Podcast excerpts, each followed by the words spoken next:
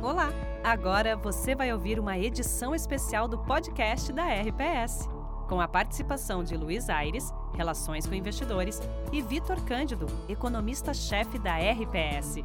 Nesse episódio, contamos com a participação especial de Júnia Gama, analista política da XP, e Paulo Gama, coordenador de análise política da XP. Este material foi produzido em 29 de setembro de 2022. Já segue nosso canal? Lembre-se de curtir e compartilhar o conteúdo. Bom programa! Fala pessoal, Luiz RPS, sócio responsável pela área de relações com investidores. Estamos aqui fazendo um podcast especial na, na quinta-feira, pré-eleição. Uh, queria agradecer o Vitor Cândido, nosso sócio responsável pela toda a parte de, de economia aqui da casa. E temos dois convidados especiais que são talvez referência em análise política, é, que está também muito atrelado ao mercado financeiro, o Paulinho, nosso amigo, e a Júnia, obrigado pela presença. Cândido, acho que todo mundo já conhece, mas queria passar a palavra para os nossos convidados aqui para a gente debater política. Paulinho, Júnior, se vocês quiserem se apresentar, o famoso se vira nos 30 rapidinho, e aí a gente começa o nosso bate-papo. Oi, pessoal, um prazer estar aqui com vocês da RPS, para essa conversa super quente há pouquíssimos dias do primeiro turno. Eu sou a Júnia Gama, sou analista política da XP, Sou jornalista por formação, trabalhei muitos anos em veículos de imprensa, sempre em Brasília, sempre na cobertura política, ali Palácio do Planalto, Congresso em Foco, e há dois anos e pouquinho fui atrás do Paulinho lá, meu primo, para trabalhar na XP. É o primo rico, o primo, primo pobre? Quem é o primo rico, quem é o primo pobre? Primeiro é brincadeira, a gente não é primo de verdade, mas a gente sempre brincava disso, né, Paulinho? É verdade, foi. Obrigado, Luiz, obrigado, Vitor, pelo convite. É, vocês são grandes parceiros, muito queridos, é muito legal falar com vocês.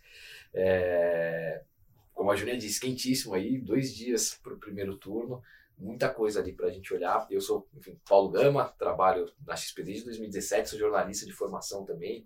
A gente se conhecia já dos corredores lá do Congresso, né, Júlia? Nós dois, o Richard também, enfim, que, o nosso head ali da área, a gente se conhecia lá de, de Brasília, das apurações, coberturas.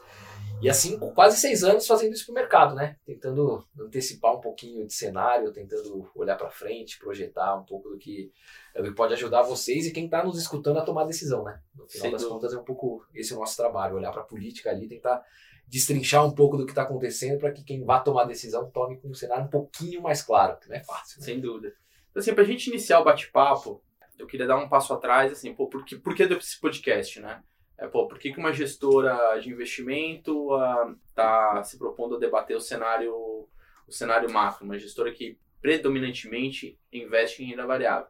Acho que pela RBS ter esse viés top-down, né? analisa o macro, analisa o político e se posiciona em renda variável. Talvez esse seja o principal motivo.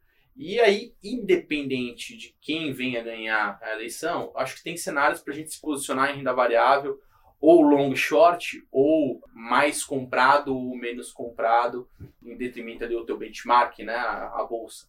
A gente tem produtos aqui long only, uh, ativo, e produtos uh, long short e uh, long bias. E aí, para a gente começar esse bate-papo, assim, acho que vale a pena a gente fazer em que ponto do ciclo a gente está, né?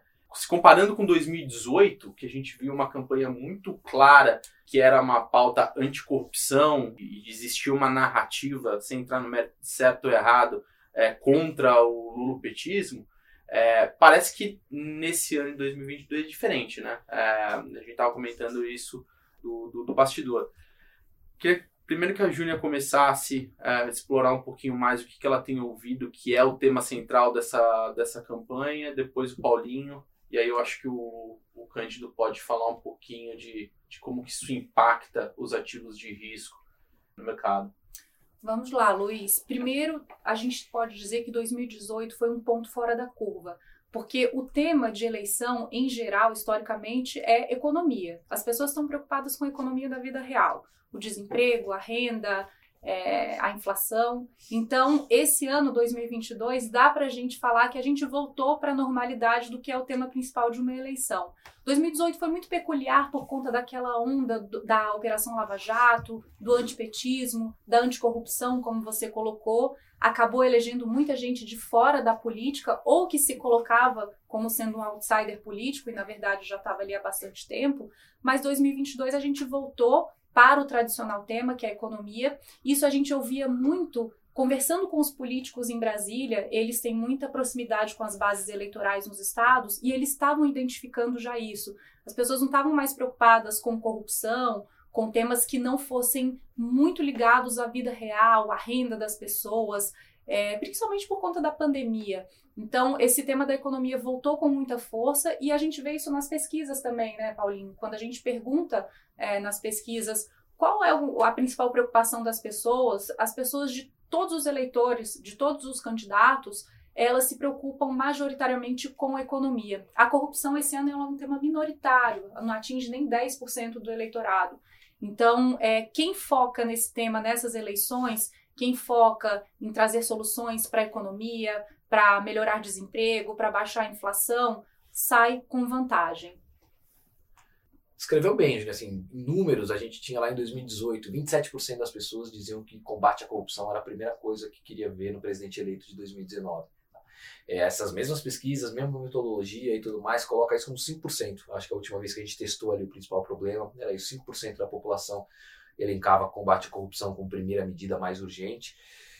E o contrário, assim, a pauta econômica de salário, desemprego, inflação, saltou de perto de 20% para 47% da demanda da população. Então é uma coisa que se arrastava ali desde, enfim, é, essa vontade ali, essa, esse cenário se arrastava ali desde 2021 e isso seguiu em 2022. Então a cabeça de fato é essa. Acho que a população entrou em 2022 querendo alguém que trouxesse é, soluções concretas ali problema. Isso acho que é um pouco da história da eleição, foi como é que as duas candidaturas que estão ponteando ali, né, Bolsonaro e Lula, trataram essa demanda. Né? Acho que a gente viu dentro ali da candidatura do Bolsonaro um pouco dessa discussão também, um pouco dessa hesitação entre tratar de economia ou tratar da pauta que elegeu o Bolsonaro em 18. Né? Porque esse mesmo eleitor que foi atingido em 2018 pela demanda do combate à corrupção, agora em 2022 está olhando para o mundo político de outro jeito. Eu acho que foi um pouco essa história ali, né, de como é que eles trouxeram esse debate ao longo dos quatro anos de governo, como é que eles entraram em 22. Eu acho que é um pouco dessa, dessa história ali que a gente vai, vai ver a resolução agora em dois ou três dias. O Cândido, e aí, a, a partir dessa análise deles, e, e, aí parece que o tema central aqui vira economia, independente de quem das duas uh, primeiras opções venha a, a, ganhar no primeiro ou no segundo turno, o que queria esses, esses candidatos, esses, esse novo presidente encontra em matéria econômica uh, essa é uma boa pergunta. Eu acho que tem até um passo atrás antes, que pela primeira vez a gente está vendo um presidente da República que está tendo no ano eleitoral a economia, assim, surpreendeu todo mundo. A economia está bem mais forte. Hoje acabou de sair um CAGED um pouco antes da gente conversar. Tem 2 milhões de empregos sendo criados de janeiro até agora, né?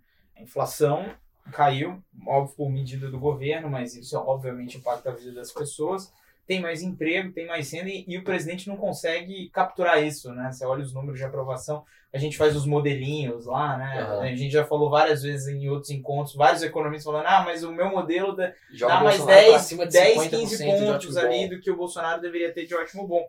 Então você tem primeiro um presidente que não consegue capturar isso, né? Acho que quero que vocês respondam depois. O que, que o presidente não consegue capturar essa melhora da economia? É, óbvio que tem uma, a, a, inflação cria uma percepção de que a coisa está muito pior do que de fato é para as pessoas, mas teve, teve uma melhora grande. Eu acho que, que o, ambos, né, independente de quem ganhar, vão encarar, e eu acho que até o, o curso de ação que eles vão tomar é muito parecido.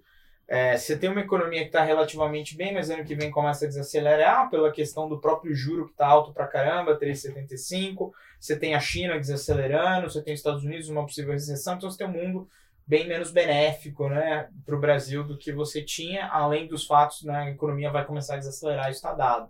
Acho que ambos vão ter que lidar com isso, e isso traz uma queda de arrecadação. Apesar do fiscal tá bom, o fiscal tá bom porque commodity subiu muito, petróleo subiu muito, agora já está voltando. É, você tem também a questão dos estados que tomaram uma rasteira grande com o PLP 18, né, que limitou o ICMS ali a 18,5% para combustíveis, telecomunicações e, e, energia elétrica. Então, você tem uma discussão que vai ter que acontecer. Acho que ambos vão na reforma tributária, acho que isso já está relativamente maduro. Ambos vão ter que discutir o RP9 com o Congresso, né, o tamanho. Para quem não sabe, RP9 o que, que é? É o, é o famoso orçamento secreto lá.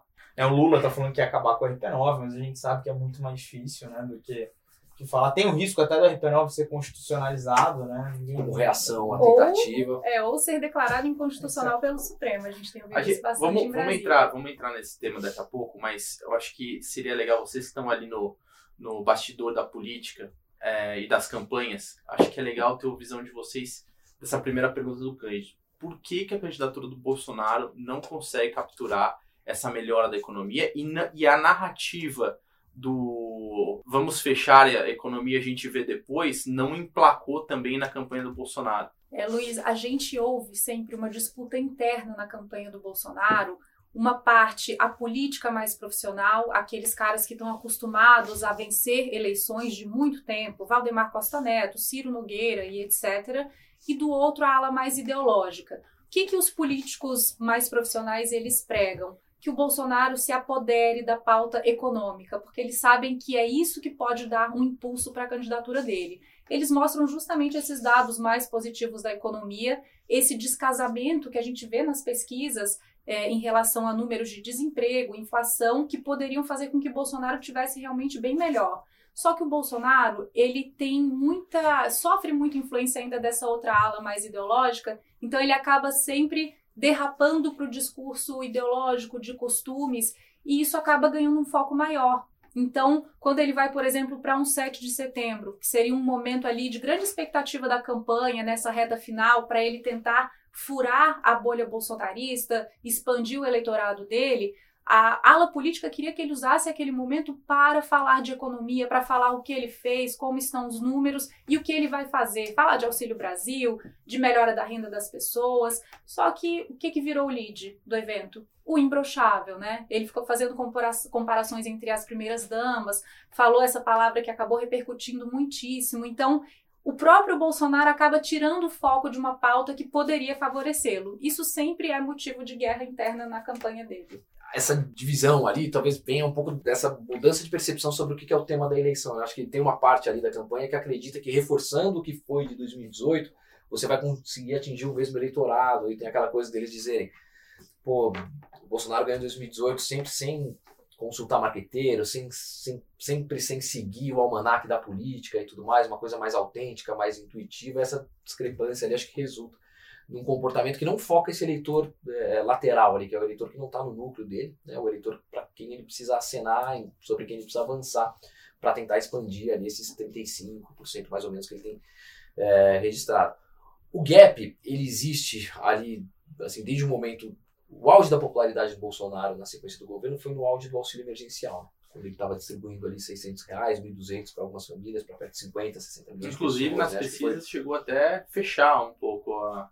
Ah, lá atrás É. ele superou, né? Lá atrás o ótimo e bom dele passou dos 40%. No ponto alto da pandemia. Ali, No, né? no auge da pandemia, quando ele estava justamente Em 2020 distribuindo mais ainda, recursos. né? Né?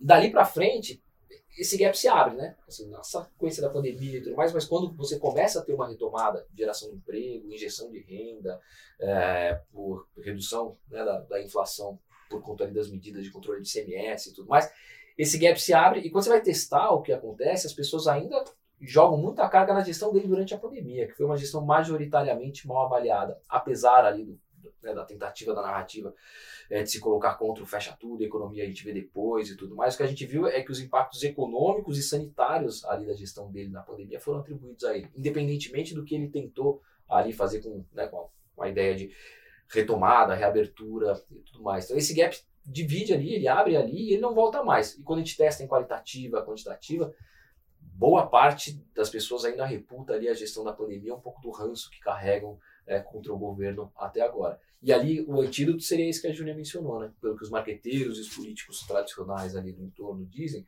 o antídoto teria sido investir numa narrativa mais forte sobre a recuperação da economia. Não de dizer que estava tudo bom, né? Porque isso quando a gente testava também nas pesquisas, a gente via que a população não topava a ideia de que estava tudo bem, né? mas investir numa narrativa de que poderia ter uma continuidade da melhora para frente. Essa era a divisão ali, o que os políticos tradicionais do entorno do Bolsonaro defendiam.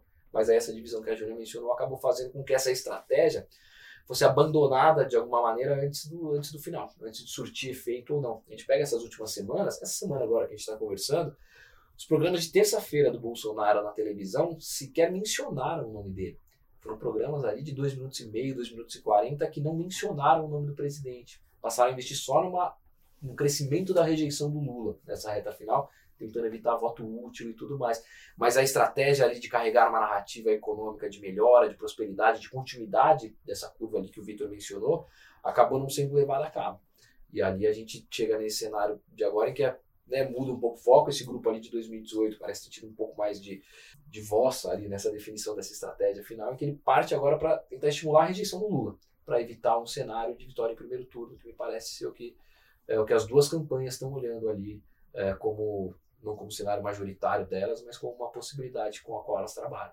Legal. A gente promete que a gente vai voltar na história do orçamento secreto, que é sempre tema quente, mas Cândido, você e o Thales, nosso gestor aqui do, do Fundo Longon, escreveram um, um artigo bem interessante que foi publicado no, no Wire sobre o que, que é renda variável é, no governo Bolsonaro e o que, que é renda variável no governo Lula. E aí parece que fica uh, bem claro, até pelo nível de valuation, que você tem duas teses uh, uh, que muito provavelmente quem ganhe vai ter oportunidade de ganhar dinheiro. Primeiro, eventualmente, a gente falando lá da carteira Bolsonaro, que é uma carteira mais ligada a estatais, e aí a gente tem Banco do Brasil, a gente tem Petro, uh, dois, dois temas ali é, que é muito fácil explicar pela geração de caixa, fluxo de dividendo, pelo nível de valor que está tá rolando. É, e ao mesmo tempo você tem uma carteira Lula que é um pouco de volta para o passado, né? Que é a história lá do FIES em educação, que é a história de, de real estate ah, nas, nas incorporadoras. Minha casa, minha no, vida. Uh, o que, que tem de espaço fiscal é, para eventualmente é, ser utilizado nesse programa do, do Lula de setores aí ligados à educação e, e real estate. E aí, por outro lado, uh, o que, que, eventualmente tem de amarras que tem um, um, um downside baixo para o cara que quer estar tá operando uh, as estatais. Uh, tem muita coisa ligada ao, ao conselho de administração que, eventualmente, quem integre hoje algum cargo ali dentro das estatais, o cara responde no CPF, né? Então é um pouco mais difícil ter algum problema versus o que aconteceu no passado. Fala um pouquinho desse tema e aí eu queria a opinião deles também uh, no mesmo assunto. Eu acho que tem uma coisa assim interessante. Pela primeira vez a gente está hoje é quinta-feira, eleição é domingo. A gente teve as últimas duas semanas o mercado mexeu muito mais por conta de coisa externa do que eleição. Assim, isso é uma coisa a primeira coisa que tem que ser dita. Por quê? Porque o mercado, acho que o macro, independente de quem ganhar, é muito similar. Né? Ambos têm um problema fiscal grande para lidar, é, ambos vão ter que propor alguma coisa para entrar no lugar do teto, o teto não funciona mais, e ambos vão ter que lidar com um Congresso muito poderoso. Então, acho que o macro disso está dado. Por outro lado, o juro vai cair independente de quem ganhar, a não ser que alguma grande loucura seja feita. Do lado fiscal, governos do PT tiveram essa pegada de fazer o FIES, ProUni, Minha Casa Minha Vida, uma série de programas que beneficiaram várias empresas listadas em bolsa, né, ligadas ao setor de educação. Até esse setor teve aí, andou um pouco essa semana com, com a possibilidade de vitória do Lula. É, e o Minha Casa Minha Vida aí também, que já existe, que existe com outro nome, que é o Casa Verde e Amarela. É, o PT pode simplesmente aproveitar o que já tem aí ou dar uma turbinada. O espaço fiscal é muito baixo. Nas nossas contas aqui, é, a, a convergência da dívida é um pouco complicada, vai ter que fazer uma nova reforma no estilo reforma da Previdência, alguma coisa potente, alguma coisa que resolva. Acho que o caminho é uma reforma administrativa. Reforma administrativa para os novos entrantes parece que não tem muito efeito, mas tem 60% do funcionalismo público está próximo de se aposentar, do funcionalismo público do executivo, então tem uma galera que vai se aposentar, então seja e você vai precisar repor né, é, alguns postos, não todos, então você já começa a ter feito. Isso é uma coisa que vai ter que ser feita. Então, e, e, aí quando a gente desce para o micro, né, a gente sai do macro para o micro, acho que a, a, carteira, digamos assim, do cenário Bolsonaro continua a discussão de privatizações. Né? Foi Eletrobras, Petrobras é uma coisa que, tá, que é sempre ventilado, o ministro de Minas e Energia, que é um economista bem liberal, está super comprado nessa ideia, que é o Adolfo Saxida. É, então, uma carteira que vai nessa direção dos bancos públicos terem um papel, comportarem-se mais com bancos privados, né? então é bom para o Banco do Brasil. Essa é, esse é um pouco o cenário com o Bolsonaro. E com o Lula é um cenário onde essa, tem empresas ali que ganhariam com, com comportamento mais expansivo do Estado em alguns programas. Mas tem uma coisa que é, que é interessante dizer: não tem espaço fiscal, o que dá uma preocupação de que, se houver vontade, do, o governo quiser fazer alguma coisa e não querer comprar uma briga no fiscal, ele vai usar banco público, vai usar BNDES, tem um monte de, Sim. de caminhos aí que já foram usados em governos anteriores e que deram muito errado. Então acho que isso é uma coisa que tem que ficar de, de olho. E tem também um playbook que a gente né, tem discutido aqui na casa, que é um, nível abaixo, é o estadual. Né? Então Minas tem uma possibilidade de Copasa Semig, São Paulo Sabesp. Então também tem uma discussão aí de, de setores da Bolsa aí que também podem se beneficiar de candidatos em eleições, né, que, que não é a majoritária ali principal, mas que são nos estados. Legal. Queria jogar essa pauta para vocês. E aí, especificamente falando de, de Petro e, e Banco do Brasil, na Petro são basicamente duas vertentes que o mercado se preocupa bastante. Primeiro é a política de preço internacional. Então, o que, que vocês têm ouvido ali dentro da, da, da campanha ah, do, do Lula, que é uma agenda exequível para eventualmente mexer nisso? E a segunda, que talvez ah, seja o, o, o mais problemático, ah, porque a política de preço é mais difícil de se mexer, mas é, é o capex da própria Petro, né? Assim, é, novos investimentos, refinarias, toda aquela história que a gente, a gente viu acontecer. No caso dos bancos, tem a tem expansão de, de, de balanço. Fala um pouquinho pra gente aí do que, que vocês acham que pode acontecer. Só fazer um adicional. E quanto que o Congresso é uma restrição? Porque independente de quem ganhar, tem um Congresso muito poderoso e até o Arthur Lira podendo se reeleger. Isso é super importante, tá, Vitor? Eu vou começar a falar então de o que, que a gente tem ouvido na campanha do Lula a respeito de Petrobras. O próprio Lula, ele é muito claro, ele fala que quer mudar a política de preços. Ele quer abrasileirar o preço dos combustíveis, para que a gente não sofra tanto com impactos internacionais. Então ele fala, bom, se a gente produz, refina 80% do nosso petróleo, a gente não pode pagar 100% em dólar. A gente tem que fazer um mix de forma que isso fique mais sustentável aqui dentro. Então, alguma alteração eu acho muito possível que a gente tenha.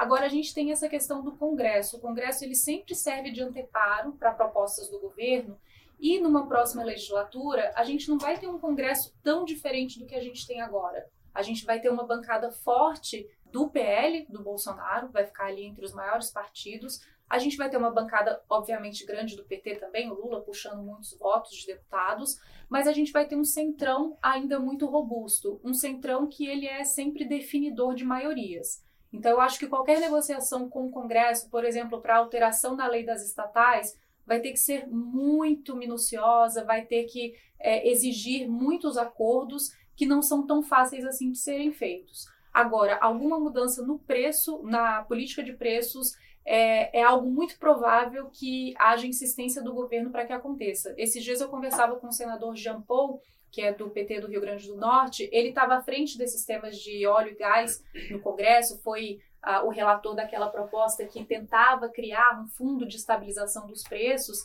e ele foi muito claro nesse sentido. Ele falou: olha, a gente não vai deixar de olhar para o mercado, a gente não vai querer desvincular os preços da Petrobras com os preços de mercado, que a gente sabe dos riscos que isso traria.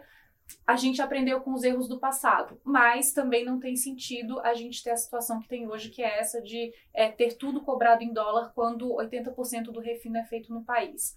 Então, a expectativa sim de mudança, acho que de uma maior ingerência sobre a Petrobras. Por outro lado, a gente já viu o Bolsonaro trocar quatro vezes o presidente da estatal até que se chegasse a um que topasse fazer essas reduções constantes de preços que a gente tem visto nos últimos meses com o Caio. É, então, bom, ingerência acredito que de ambos os lados. E ainda digo mais: se a gente tiver uma eventual reeleição de Bolsonaro, também não acho improvável que ele atue para ter uma maior ingerência por meio de mudança na lei das estatais, porque isso também estava sendo é, um pedido do Congresso para que a Petrobras tenha uma função social mais clara, para que ela compartilhe parte dos dividendos com a sociedade. Vitor, você mencionou um, ponto relevante que acho que é uma discussão que o mercado, de maneira geral, vai prestar bastante atenção logo na sequência da eleição, é, que é sobre essa nova âncora fiscal, né? Que acho que tem impacto ali de maneira generalizada, né? Lembrar, a gente tem, é, desde o meio do ano, é, um acréscimo ali nos programas sociais que estão sendo pagos pelo governo, né? o Auxílio Brasil teve essa parcela extra, expandiu um pouquinho o número de pessoas beneficiadas, e tanto Lula quanto Bolsonaro têm sido bem claros ali que pretendem manter é, os programas sociais nesses níveis a partir de 2023, como você mencionou, não cabe isso dentro do teto, do teto que a gente tem agora. Então me parece que vai ser uma questão ali. Fora o corte de impostos, foi grande esse ano, redução. tanto federal quanto estadual. pô, a gente teve, enfim, conversas ali com ex-governadores que relataram o receio que é você manter esse ICMS é, em tarifa essencial para combustível, energia elétrica e tudo mais.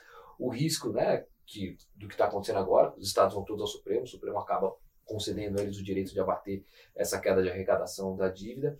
É, isso é um problema, de fato, porque vai sair do bolso do governo federal, no final das contas. Então, acho que isso é uma discussão que vai ser colocada ali à mesa logo na sequência da, da eleição. Tá? Acho que te, sinto ali uma.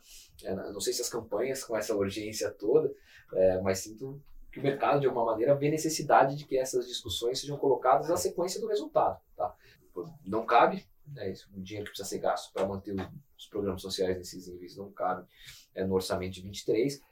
E acho que é uma, uma curiosidade ali. Né? O Ministério da Economia já tem colocado um pouco do que ele pretende fazer, do que seria a ideia dele para 2023, mas acho que ainda tem um pouco de, de carência ali do lado da campanha do PT de ver uma proposta preto no branco ali. Tá bom, a gente vai precisar de 60 bi a mais para fazer o Auxílio Brasil nesses níveis atuais, é, mas o que, que vai ter como contrapartida ali, o que, que vai ser regra olhando um pouquinho mais para frente, acho que tem um pouco dessa discussão que você mencionou, que vai ser uma discussão, me parece que vai dominar ali outubro, novembro dezembro. Tá? E, e só voltando na questão da Petra ainda, o que, que vocês ouvem é, de eventualmente um plano de capex é, mais robusto, um plano de investimento, aquele plano quinto, quinto anual, né? São cinco anos de de investimento da, da companhia? É, vocês ouvem alguma coisa mais forte no sentido da, da empresa perder essa capacidade aí de gerenciar melhor a ah, relação de vida? Tem bastante gente no PT ali que gosta né, da ideia da empresa investir, enfim, a gente já viu durante a campanha mesmo. Né? O próprio Lula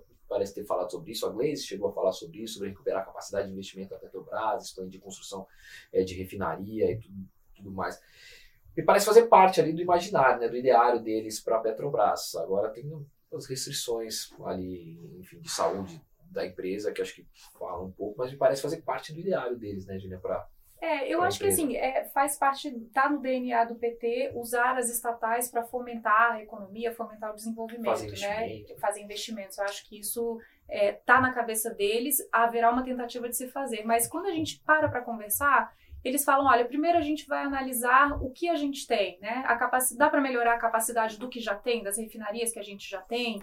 É, vai ser preciso de fato construir novas? É o que, que dá para fazer?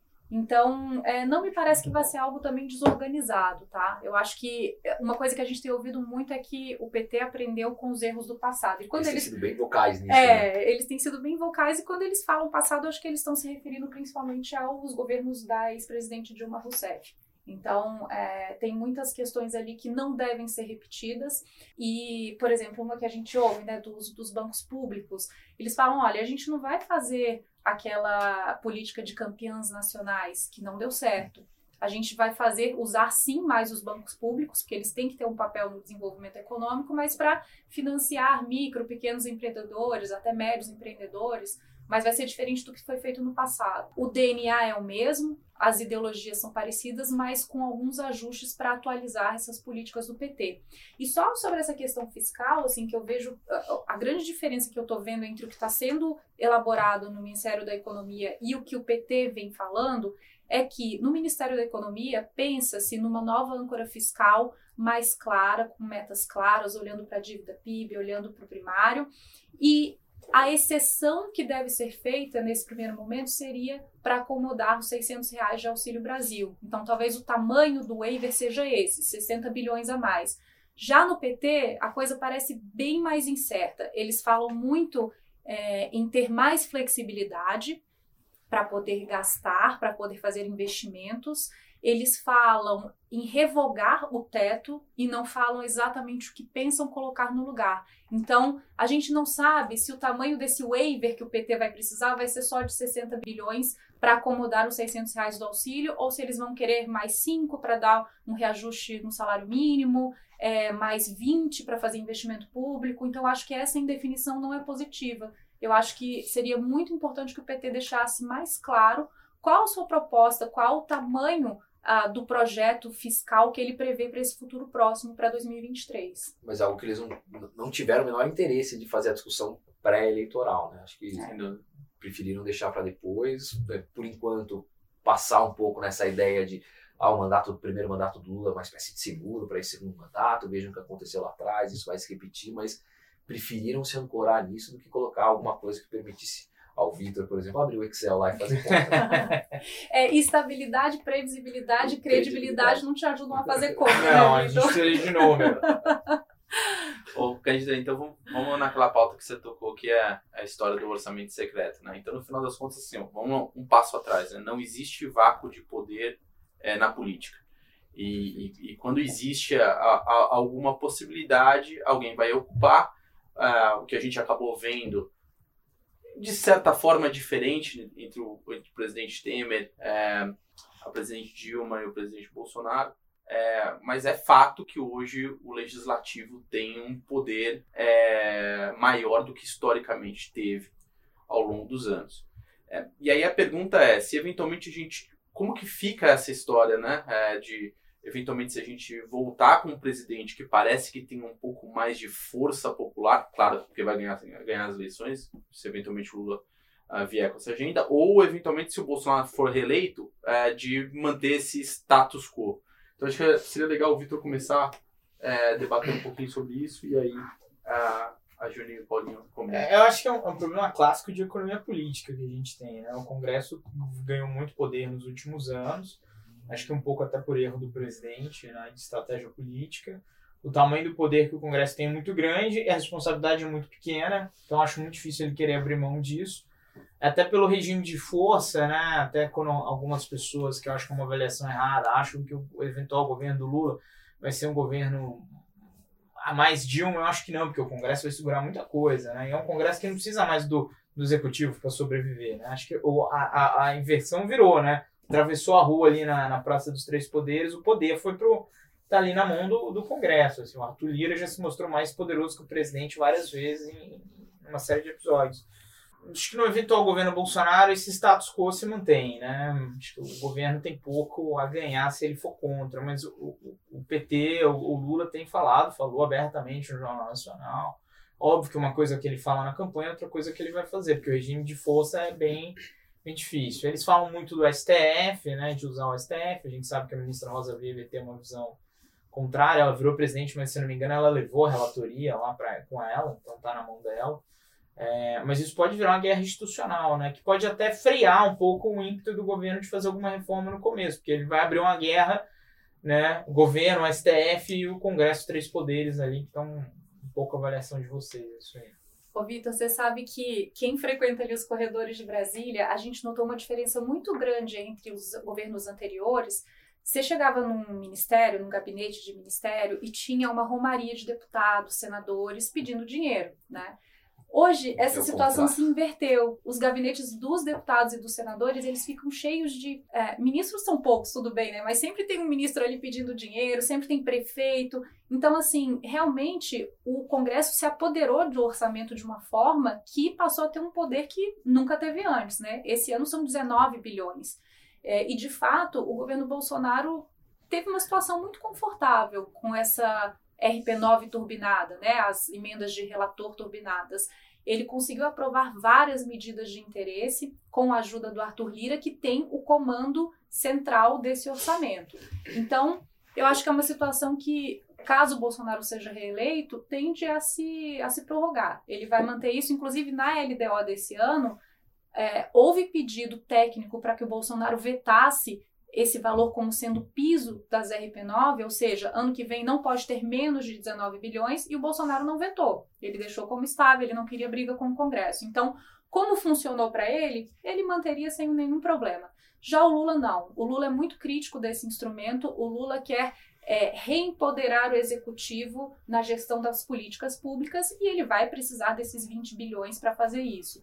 Então, tem uma aposta grande na campanha do PT para que o próprio Supremo Tribunal Federal tome essa decisão de tornar inconstitucional a RP9. De fato, a ministra Rosa Weber manteve a relatoria. Isso foi lido como um sinal de que ela pretende tomar uma decisão a respeito do tema depois das eleições. Claro, não vai ser agora no meio desse calor todo, mas que ali para novembro e dezembro, antes da votação do orçamento desse ano, haja alguma decisão do Supremo. E se isso não ocorrer, o Lula ele pretende enfrentar, mas o Lula é um político muito pragmático. Eu acho muito difícil que ele parta para uma guerra aberta contra o Centrão, que é o grande beneficiário dessas RP9. Eu acho que é seria muito mais fácil, caso o Supremo não faça nada, ele fazer uma negociação e falar: olha, tudo bem, a gente vai manter aqui parte da RP9, mas vamos fazer então políticas específicas dos ministérios é, e vamos vincular esse dinheiro a essas políticas, para que não fique essa coisa tão solta, tão aleatória, né? Um deputado vai e destina dinheiros para tratores, para obras que nem chegam a ser iniciadas. Então, tentar fazer uma coisa mais negociada, mais casada. Eu não acho que o Lula entre na guerra, não. Ele sabe que isso pode ter consequências bem drásticas para um eventual futuro governo. Paulinho, é isso, isso chama-se direito adquirido, meu. É a, é a, dificuldade de você brigar contra o direito adquirido e o direito que vai O que, que, né? que você ouve aí desse direito adquirido? Bom, vamos lá, assim, a, a história das emendas, né, Gina, começa lá atrás. O governo sempre trabalhou com emenda, né? Sempre Sim. trabalhou ali, mas de posse ele próprio, né, dos recursos que ele destinava ali, em troca de apoio, né? Participava do governo e destinava é, os recursos ali. 2015, não me falha a memória, que quando o Eduardo Cunha transforma essas emendas em obrigatórias, né? Já no movimento contra a Dilma, é, o início do segundo mandato, as emendas individuais passam a ser obrigatórias. O governo positivas, perde, né? Positivas. O governo perde a prerrogativa de escolher que deputado ia, ia receber e que deputado não ia. Michel Temer, na sequência, passa a trabalhar com extra orçamentário, que eles diziam, né? Ah, tudo bem, precisava pagar para todo mundo, ok, mas tinha ali o RP2 que ele distribuía para os deputados que faziam parte da base. Com o governo Bolsonaro, Vitor foi bem também um governo fraco, com articulação diferente com, com o Congresso, é, o Congresso toma para si a prerrogativa de fazer uma distribuição né, de uma parte desses recursos, porque não tinha acesso ao governo. Né? É, e a gente, enfim, teve recentemente contato, assim, todos os contatos que a gente faz, os deputados têm uma expectativa de voltar a participar do governo de uma maneira que não participaram no início do mandato do Jair Bolsonaro. Né? Então acho que o Lula conta é, com essa boia que ele espera que o Supremo lance, né? Isso a gente escutou de vários interlocutores ali da campanha, dizendo, pô, o Supremo jogou uma boia ao Bolsonaro, mas o Bolsonaro não tinha ali é, força suficiente para se agarrar nessa boia e tentar fazer essa mediação com o Congresso. Precisou se abraçar ao Congresso para fazer o enfrentamento do Supremo. Então eles esperam que haja essa boia lançada pelo Supremo, e aí, como a Júlia mencionou, o Lula poderia se agarrar ela para fazer uma mediação, né? não para bater de frente e no canetaço dizer que não existe mais isso, mas a partir do sinal do Supremo, se agarra a isso e tenta construir uma coisa diferente, e com a expectativa de divisão de poder de uma maneira mais clássica ali, né, como ele dividiu no passado, esperando que isso possa, de alguma maneira, é, contemplar parte dos deputados ali. Um deputado que a gente conversou recentemente falou, congressista antigo, ele, ele sabe qual software rodar com cada governo. É. Com o governo Bolsonaro era um software que não permitia a participação ali dentro dos ministérios e tudo mais, porque o Bolsonaro tomou essa decisão lá atrás. Depois isso acabou sendo revisto, a gente viu incorporar muita gente para dentro do governo.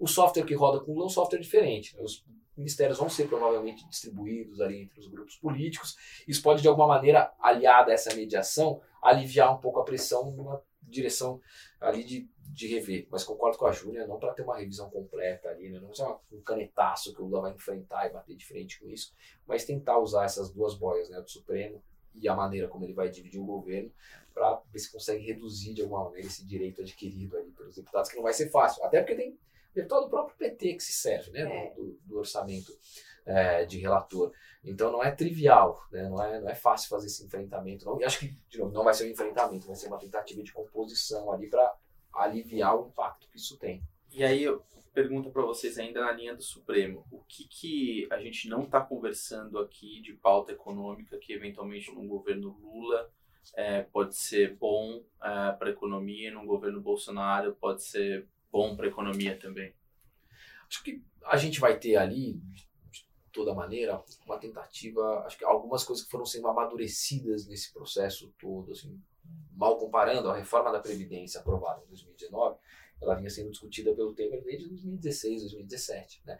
É, acho que a gente passa agora por um momento em que se discutiu muito tempo a reforma tributária. Né? A gente colocou, houve a apresentação da PEC 45, da PEC 110, o próprio governo enviou ao Congresso a CBS, depois enviou ao Congresso uma proposta de reforma de imposto de renda, e a gente tem visto as campanhas vocais ali, né, no sentido de quererem discutir uma reforma tributária ali de cara é fácil discutir, acho que não é fácil, mas tem essa questão do ICMS, que os governos estaduais, apesar de estarem recebendo as liminares do Supremo, é, acho que muda um pouco né, da disposição deles, se estava tudo bem, existia ali, né, estavam bem com a arrecadação, agora é uma coisa que a água está subindo, eles de alguma maneira podem se sentir um pouco mais é, impelidos ali a fazer essa discussão. Acho que são umas reformas, algumas discussões que foram amadurecendo.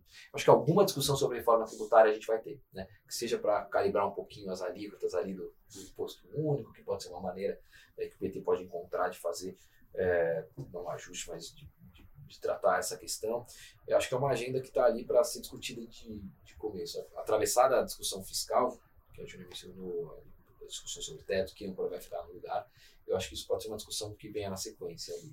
Eu, eu acho que a tributária vai ser a discussão prioritária do Congresso e do governo nesse início de 2023. É, inclusive, há uma tentativa de se vincular essa nova âncora fiscal a uma reforma tributária, fazer um aceno. Olha, a gente vai flexibilizar aqui a nossa âncora fiscal, que a gente precisa gastar mais nesse momento, mas em contrapartida a gente vai fazer uma reforma tributária, que vai desburocratizar o sistema e pode até servir para melhorar a arrecadação.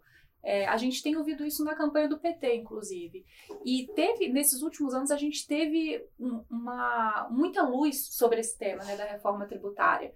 As PECs acabaram não andando, mas a Câmara acabou aprovando uma reforma do imposto de renda, pelo menos, né, o PL 2337 ficou parado no Senado, mas eu acho que a gente pode voltar a esse PL também. Ele talvez sofra novos ajustes, porque ele acabou deixando um buraco de mais de 25 bilhões da forma que foi aprovado pela Câmara, porque ele atualizava a tabela do imposto de renda, ele tributava lucros e dividendos, mas ele é, desonerava imposto de renda sobre a pessoa jurídica. Então, eu acho que ele pode ser reformulado. É, e eu acho que, seja Lula, seja Bolsonaro, esse vai ser um assunto importante. Mas a mesma, mas a mesma, a mesma proposta que foi aprovada na Câmara seria apresentada ao Senado ou a gente voltaria na história da reforma da Previdência no início do, do, do, governo Bolsonaro, que começou tudo do zero de novo? Eu acho que essa proposta que foi aprovada pela Câmara, ela pode vir a ser discutida no Senado ainda. Ela está parada no Senado. Eu acho que, seja Lula, seja Bolsonaro, eles podem aproveitar essa discussão que já passou por uma etapa, fazer alterações, claro, porque não vai sair daquele jeito, e aí ela sendo aprovada no Senado, ela volta para a Câmara. É, uma PEC também, uma das PECs que estão em discussão a 45 a 110 também são são alternativas. A PEC 110 ela foi muito amadurecida com os governadores, né? A gente chegou no momento ali de ter quase que um consenso das 27 unidades da federação a respeito dessa reforma. Então, é um tema que pode avançar, é mais difícil porque pega muito o setor de serviços, houve muita resistência desse setor, mas é, uma reforma talvez menos ambiciosa, eu acho que pode acabar saindo, porque a gente vai ter todos esses, esses dilemas para tratar, né? Como é que fica a arrecadação de CMS dos estados? É, e o PiscoFins, que o governo zerou para combustíveis esse ano. Então, a gente vai voltar à questão da arrecadação dos impostos e é provável que se discuta tudo no bojo, no mesmo bojo, a partir de um novo governo. É, eu queria só, só um ponto que eu acho que a gente não falou sobre a RP9, voltando aqui para o assunto anterior que eu acho importante, é, vai ser muito definidor de quem vai ser o presidente da Câmara no próximo ano, tá? Porque o grande instrumento de apoio que o Arthur Lira tem, o Arthur Lira, o grande aliado do Bolsonaro, que fez avançar várias pautas importantes para o governo nesses dois últimos anos, é o grande instrumento dele são as RP9. Se esse instrumento acabar ou for muito enfraquecido, eu acho que abre-se um espaço para uma negociação na qual Lula possa ter mais influência na composição da presidência da Câmara. Então, essa é uma pergunta legal. É claro que é, política é que nem nuvem, né? Tudo, tudo muda e muito rápido. Mas quem que é o antagonista hoje é, do Arthur Lira na, na Câmara? É o amigo do Paulinho Marcelo Ramos. a gente tem uma série, uma série de nomes ali, né, que se colocam. Eu acho que o, o que parece claro ali pro, pro grupo ali da campanha do Lula é que é muito difícil você querer colocar o nome do próprio PT para fazer frente a esse grupo, né? Acho que eles aprenderam, de novo, não, não que o PT não vá lançar e não que não vá haver briga dentro do PT para lançar um nome, mas acho que o Lula tem clareza ali de que é muito difícil, né? Se ele quiser fazer frente, se ele tomar a decisão de fato de fazer frente ao Arthur na, na, disputa pela presidência da Câmara, e acho que a gente tem influência do tamanho da bancada, né, que a esquerda vai conseguir eleger, da questão da RP9 que a Júlia mencionou, mas se ele tomar a decisão de fazer frente ao Arthur, acho que ele tem assim, um pouco da sensação de que seria mais difícil fazer isso com o nome do próprio PT. E aí entra nesse caso, busca um nome de partido de centro que tenha é, sido mais próximo dele nesses últimos tempos. Aí aparece o nome do Marcelo Ramos, que é um deputado é, do Amazonas, do PSD, é o PSD do Gilberto Kassab, que fez alguns gestos ali né, em direção ao Lula de conversas. Que deve mais. apoiar Lula se tiver se segundo, segundo turno. turno. Um pouco com essa cabeça. Acho que é um dos nomes colocados, né? É. Mas acho que dentro do futuro eventual governo, tem a clareza de que não daria para fazer frente com o nome do próprio PT. Boa. É, Cândido, a gente falou então de bolsa, setores que a gente gosta no eventual é, governo Lula é, real estate educação, que está muito ancorado na, na economia cíclica uh, Brasil.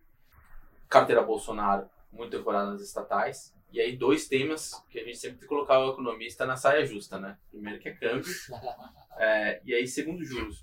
O, que que é, o que que atuar um pouco das suas projeções aqui de câmbio e juros uh, não nesse futuro próximo? Eu acho que juros, né? A gente está. O Roberto Campos falou agora há pouco lá na coletiva do RTI que os juros devem começar a cair. Os juros começando a cair em junho é compatível com a inflação na meta, então acho que para o ano que vem a gente tem 11% no final do ano, um pouquinho mais do que o BC tem. O câmbio, o câmbio é sempre difícil, mas o Brasil está numa configuração interessante. A gente é um país que está relativamente insulado desses problemas mundiais. É, a gente é um país que é autossuficiente em energia, não é autossuficiente em refinado de petróleo, mas a gente é autossuficiente em comida, então a gente está relativamente insulado de qualquer choque geopolítico. Uhum. Nossa moeda foi super bem quando você compara com euro, libra, no ano real ainda está ganhando um pouquinho, é, então está basicamente aí positivo em termos nominais, o que é positivo. Acho que para o ano que vem não me surpreenderia o, qualquer um dos dois governos numa entrada fazer um sinal positivo ao mercado e a gente vê o real indo para uns 5, 4,90 e o juro futuro fechando rápido. É, acho que tem muito prêmio de risco. Acho que o Brasil, de todos os emergentes, é um dos melhores que tem hoje. Tá? Em América Latina, quando você discute. Ganhou por WO, não? Ganhou por, por WO, mas assim, é, a gente até que fez a lição de casa correto. A dívida PIB até caiu. Óbvio que a foto fiscal é boa, o filme não é tão bom assim, mas a gente está relativamente bem. Quando falava em investimento na América Latina, era Chile. Não é mais. Né? O Chile está numa estabilidade política que ainda vai durar algum, pelo menos uns dois anos. Pode ser que tenha outro plebiscito, tenha uma outra, uma outra constituição, tem toda uma discussão longa lá. Isso assusta o investidor. Né? O país tem um déficit em conta corrente muito grande, tem as contas externas complicadas, é muito exposto à China. Apesar do Brasil ser muito exposto à China né, na exportação, mas a gente é uma economia muito grande interna, então a gente também se protege disso. Então, acho que tem uma chance da gente ir bem. Eu acho que o próximo presidente, se souber é, apaziguar a questão fiscal rápido, dar o sinal correto para o mercado, né, não dá para o Lula chegar e pedir um waiver de 200 bi pro, no orçamento, porque isso aí vai assustar. A conta não vai fechar. Mas se ele pedir, olha, preciso do waiver aqui para fazer o Auxílio Brasil, para a gente arrumar o, o, auxílio, acho que o PT também enxerga, né? Tem muito espaço nos programas atuais para melhorar, uhum. então também não dá, dá para fazer alguma coisa com que já está orçado. Mas eu acho que é isso. Acho que não me surpreenderia a gente ter um cenário de juros e câmbio melhor do que o mercado espera hoje. Né? Assim, algumas posições que a gente monitora, que a gente tem. É óbvio que é tático, a gente tem que estar pronto para usar isso rápido, a gente tem, tem pensado nisso, que a gente pode ter um cenário de juros e de câmbio mais benigno. E câmbio, mais importante que acertar a taxa de câmbio, sim, é acertar o movimento relativo. Então a gente está posicionado é, em algum, contra alguns pares que a gente acha que são mais frágeis, como o Chile, como a África do Sul. Então acho que esse é um pouco o caminho. Então vamos para a última pergunta. Day after. E aí eu queria saber a opinião de vocês. Day after se o Lula ganhar e day after se o Bolsonaro ganhar. Vocês acham que tem judicialização? Qual a opinião de vocês? Judicialização sempre pode haver. A gente teve isso em 2014. É, eu acho que é possível a gente ver algum tipo de contestação. No cenário de Lula ganhar, que hoje é o mais provável, segundo as pesquisas, é, eu acho que Bolsonaro, primeiro, a gente pode ter algum movimento ali localizado de não aceitação do resultado, tá? De militantes, é, algum tipo de tentativa de contestação, mas não deve durar muito também. Deve ser algo rapidamente suprimido pelas instituições que estão bastante unidas na defesa da, do resultado das urnas, da transparência das urnas, da democracia. Então, acho que nada, nada que vá durar muito tempo ou que vá causar grandes impactos na economia. Isso de um lado. É, se Bolsonaro for reeleito, eu acho que segue o jogo mais ou menos como está. Né? Eu acho que a gente não vai, não tem muitas perspectivas de mudança, é, não tem transição, então segue o mesmo governo, é, recompõe ali. Paulo Guedes fica? Paulo Guedes fica. Isso aí eu não tenho, não tenho muita dúvida. Inclusive ele tá Mais tendo... por ele ou por, pelo presidente? Pelos dois, né? Acho que Sim. por ele, ele, ele renovou o ânimo dele de permanecer no governo, porque quando ele, ali para julho, começou a ceder um pouco mais em relação à questão fiscal, apoiou a PEC dos benefícios para que o governo tivesse o Auxílio Brasil em 600 reais, auxílio caminhoneiro, começou a cortar IPI, desonerar combustíveis, todo aquele pacotão eleitoral que a gente viu, é, ele começou a ser mais bem aceito dentro do governo pela ala com a qual ele tinha é, certos atritos, a ala mais política que queria gastar mais. Então aquilo ali deu mais é, segurança para ele, deu mais conforto. Nessa reta final ele tem aparecido muito, né, na Tem, campanha ele, do Bolsonaro. Ele se tornou um ativo, é porque, enfim, como o Vitor falou, Alguém tem que defender a pauta. os, os números estão ali, né? Tem tido geração de emprego, inflação, a gente viu índices deflacionários ali né, nos últimos meses, teve uma injeção de renda significativa, enfim, ele está indo a público fazer essa defesa, e nessa defesa que ele faz a público, assim, ele dá sinais de que ele pretende ficar quando ele diz esperem por mais quatro anos sem guerra e sem pandemia. né? Ele faz uma defesa ali de que quatro anos futuros vão ser quatro anos sem problemas, que, que foram vistos no passado e tudo mais. Então, eu também acho, teve, já teve um momento em que eu achei que ele não permaneceria em caso de vitória do Bolsonaro, um momento ali de mais estresse, mais atrito interno, é, mas acho que ele retomou um pouco do fôlego e acho que ele vai considerar, caso haja vitória do Bolsonaro, que terá sido por causa dele. Né? Então, acho que ele vai olhar para frente ali quatro anos. E Paulinho, o que, que é feito do bolsonarismo e do lulismo ah, depois da eleição?